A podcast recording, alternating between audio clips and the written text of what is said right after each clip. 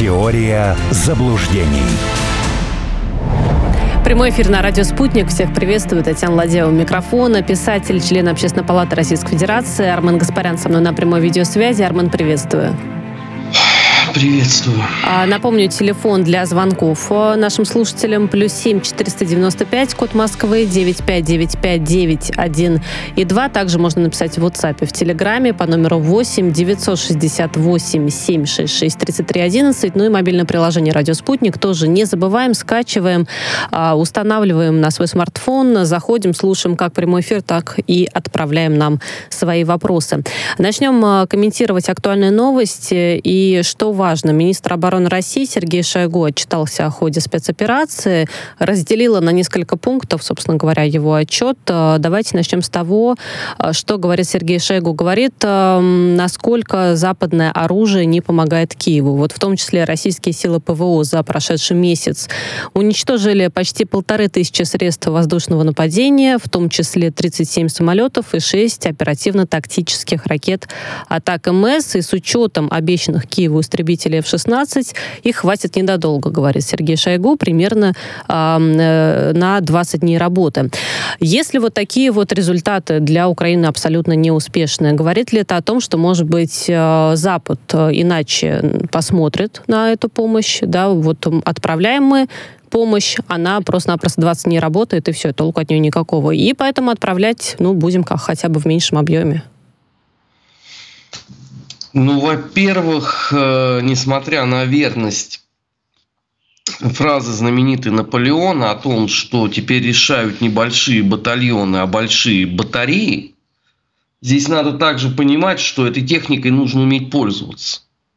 Что толку давать дикарям высокотехнологичную э, историю? Они не понимают, как это работает.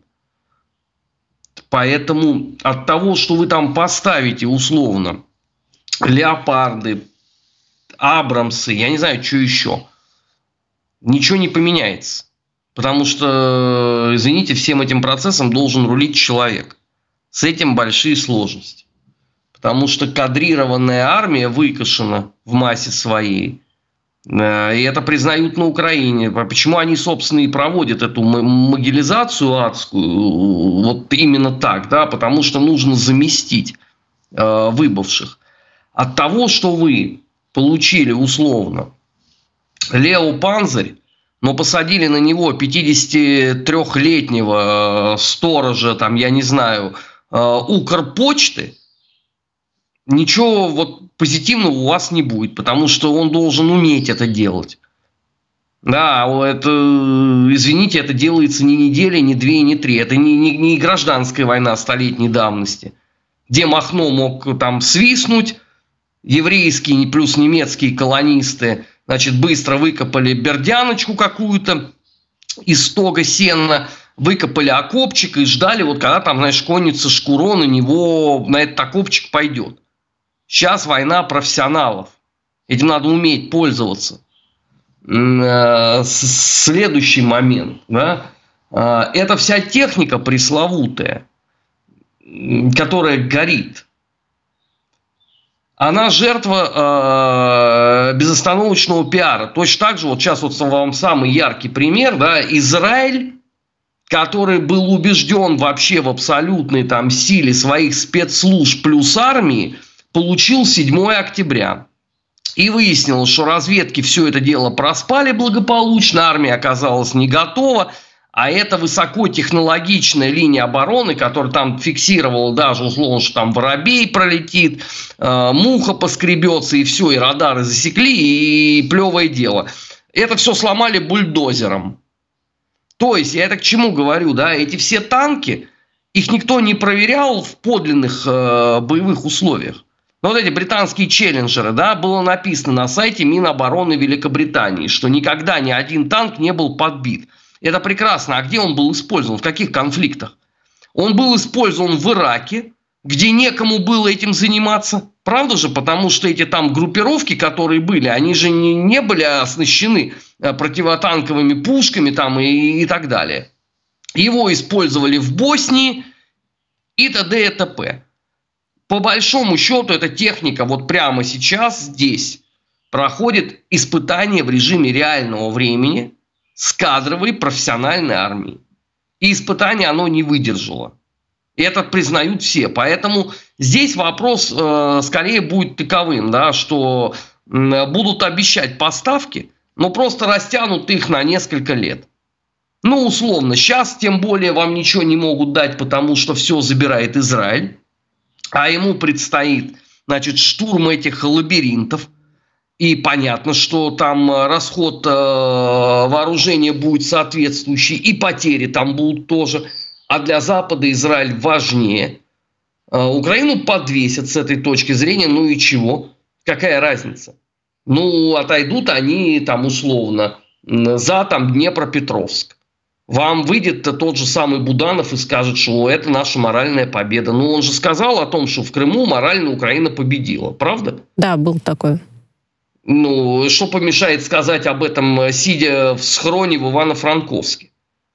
Они просто уйдут с этих э, позиций, побросают это, технику оставшуюся, и сами рассосутся в схроны. Но опять же, это уже живо было. Это было и в эпоху гражданской войны.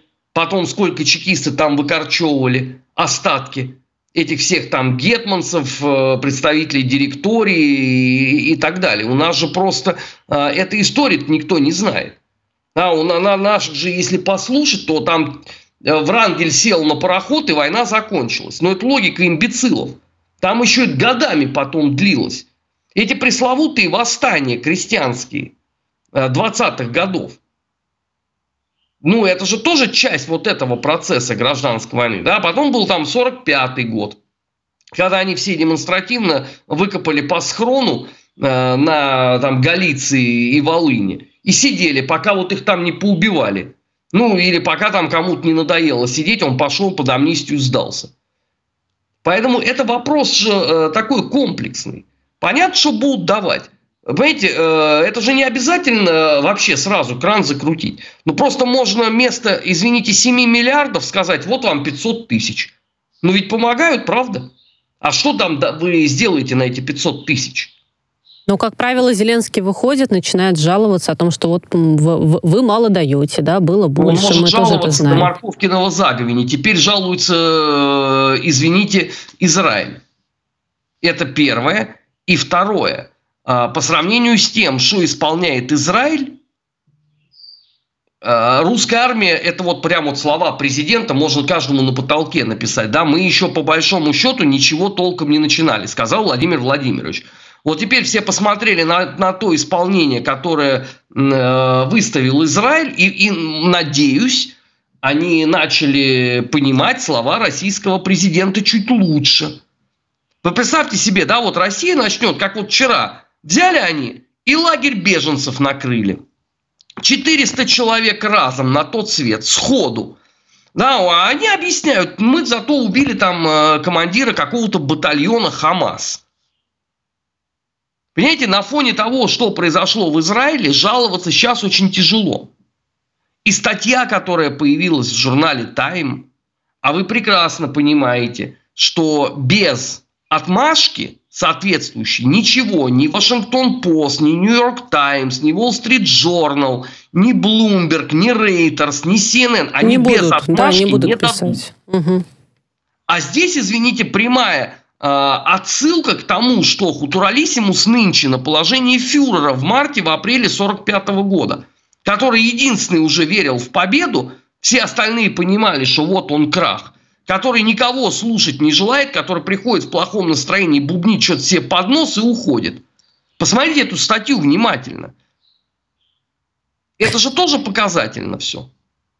Я хочу дополнить, значит, информацию, да, от Сергея Шойгу, что еще было важного а, сказано и в СМИ тоже обсуждается, что ВСУ предпринимают безуспешные попытки атак наших боевых а, порядков на Запорожском, Донецком, Херсонском направлениях.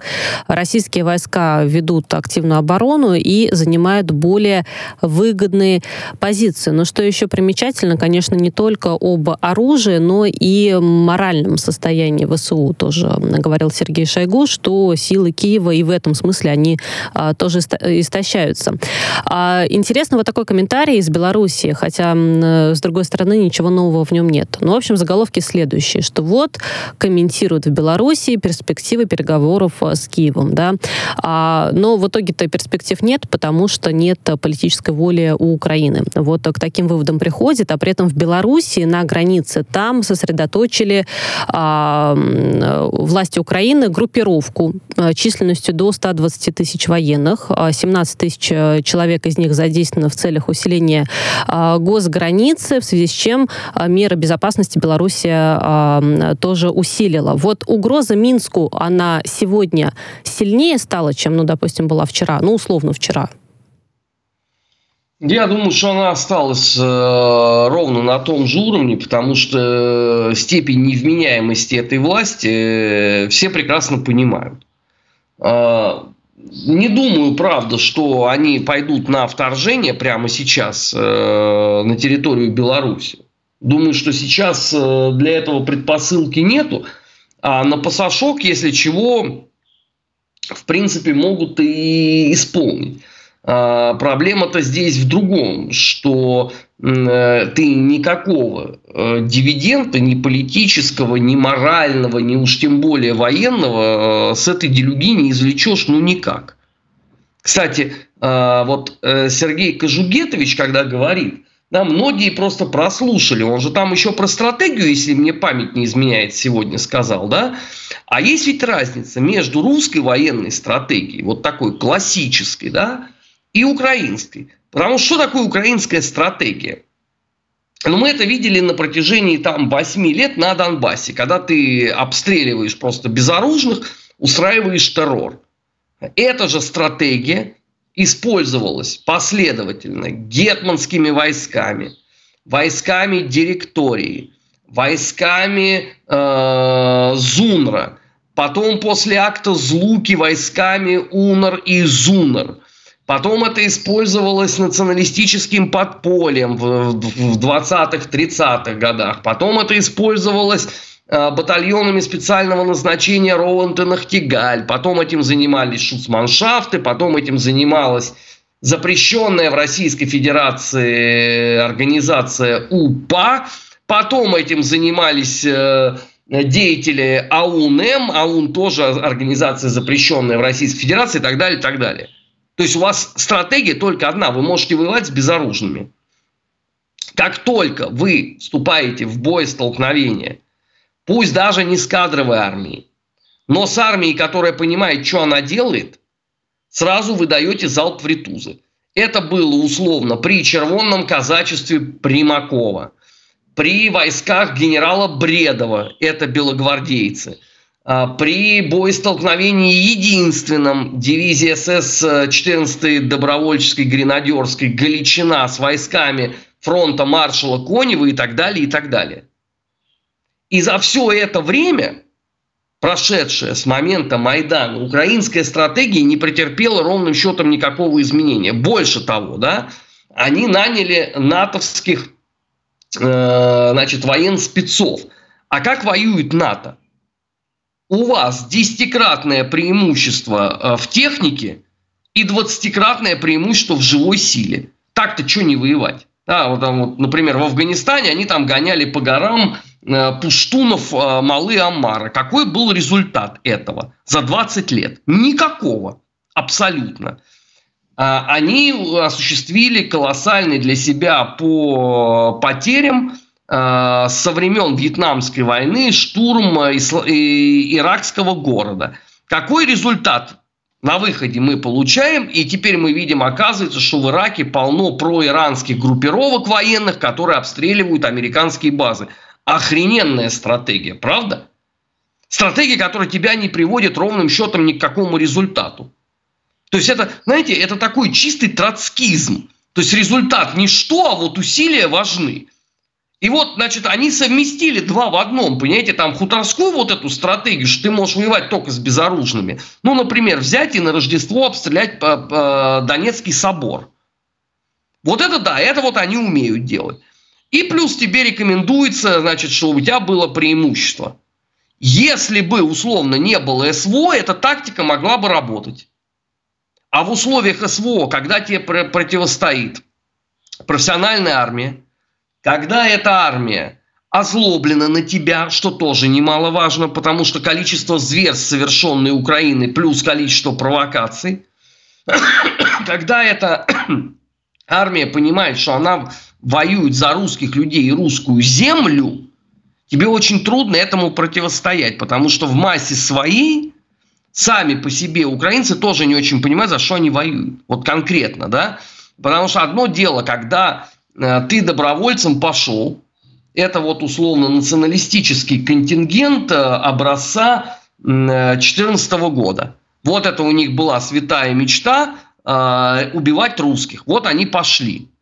А на смену им могилизованные приходят, да, которых там пинками загнали в автобус, да, там избили еще, отправили на передовую, ничему не обучили, дали оружие, сказали, иди, тут у нас на нуле живут 15 э, минут, иди в атаку. Но понимаете, что моральный дух, он будет разным. Поэтому вот, вот об этом бы тут стоило поговорить. А все начали э, именно вот эти потери э, штабилировать. Потери тоже важны.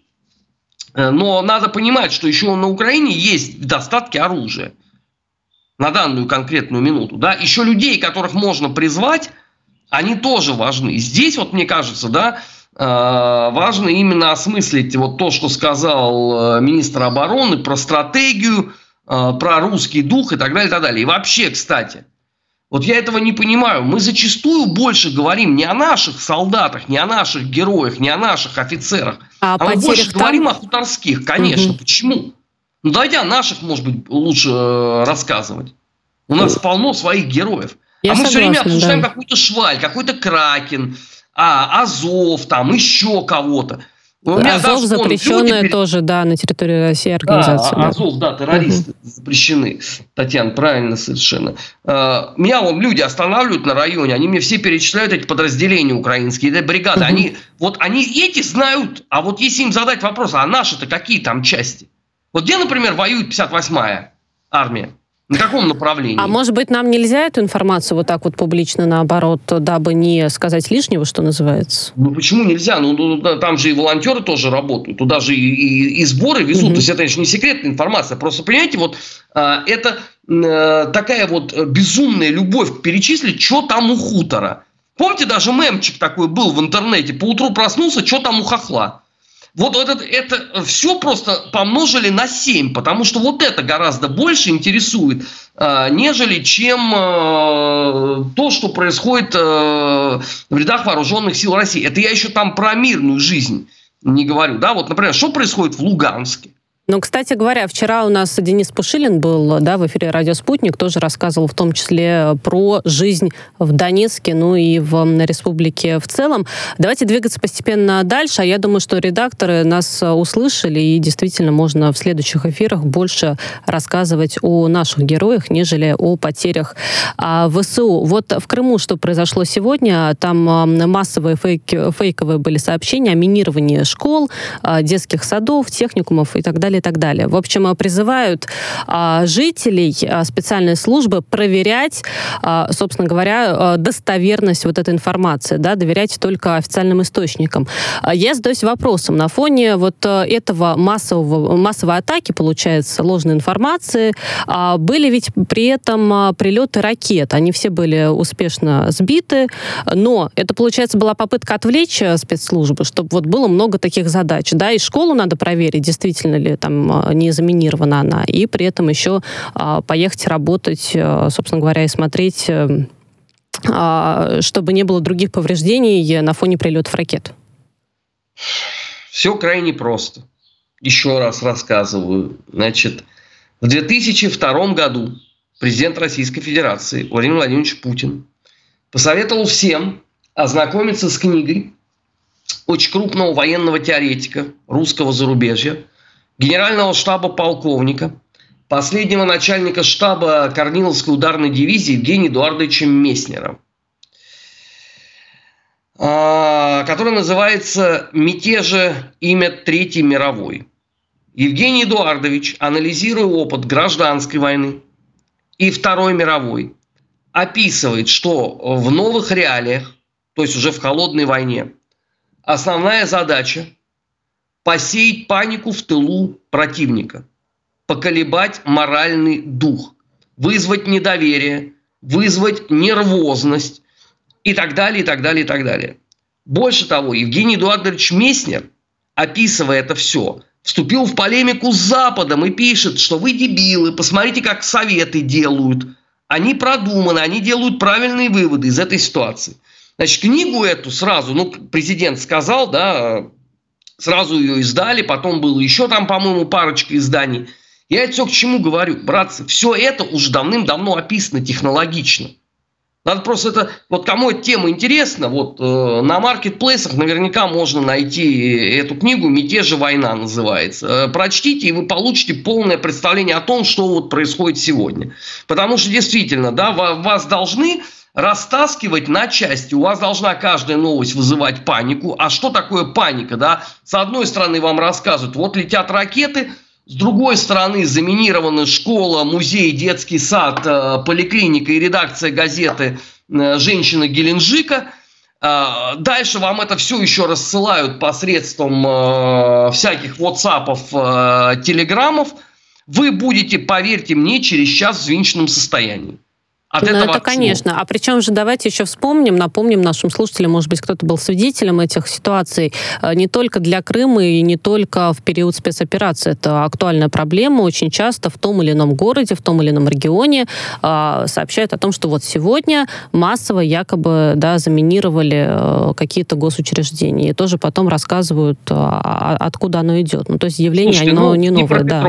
ну, пардон, теперь это Днепр называется есть целый колл-центр, который только этим и занимается. Все вот эти вот звонки, госуслуги, э, Сбер, э, совбесы э, и вот это вот все, Следственный комитет, вы там перечислили деньги на нужды ВСУ, сейчас вам председатель. Это все делается оттуда. И точно так же они разгоняют вот эти вот панические новости, заминировано, обстреляли. Просто проблема состоит в том, что, э, к сожалению, в любом обществе, как бы оно ни было подготовлено с информационной точки зрения, в любом обществе есть слабые звенья. Это, например, пенсионеры, это дети. Идеальный абсолютно продукт для того, чтобы им поездить по ушам. Потому что все-таки взрослому человеку, ориентированному на политическую информацию, я сейчас не, не беру там профессионалов, да, там политических экспертов, политологов, там, общественных деятелей, это понятно, эти как бы заточены. А, человек, который смотрит новости и делает для себя выводы, он понимает, что его просто э, тупо разводят. Но есть пенсионеры, да, которые эту технологию не очень знают. И они находятся в зоне риска. Проблема в том, что они же моментально тоже начинают это все друг другу рассказывать. Сейчас же коммуникаторы, извините, у всех есть, правда же? Да причем, мне кажется, пенсионеры, уж простите, так по-доброму скажу, они быстрее, чем интернет иногда, да? Вот кто-то где-то услышал, они разы. уже всем рассказали. Это действительно... Татьяна, в разы. В разы. У меня вон бабушки перед подъездом. Я просто поражаюсь вообще их подкованности. Они знают, кто чего сегодня успел сказать, в какой программе, на каком э, вот. радио. И да, что на, на радио стриме. «Спутник», да, пусть слушают. Армен, сделаем небольшую паузу, скоро вернемся, продолжим э, беседу, в том числе про распространение а, фейковой информации.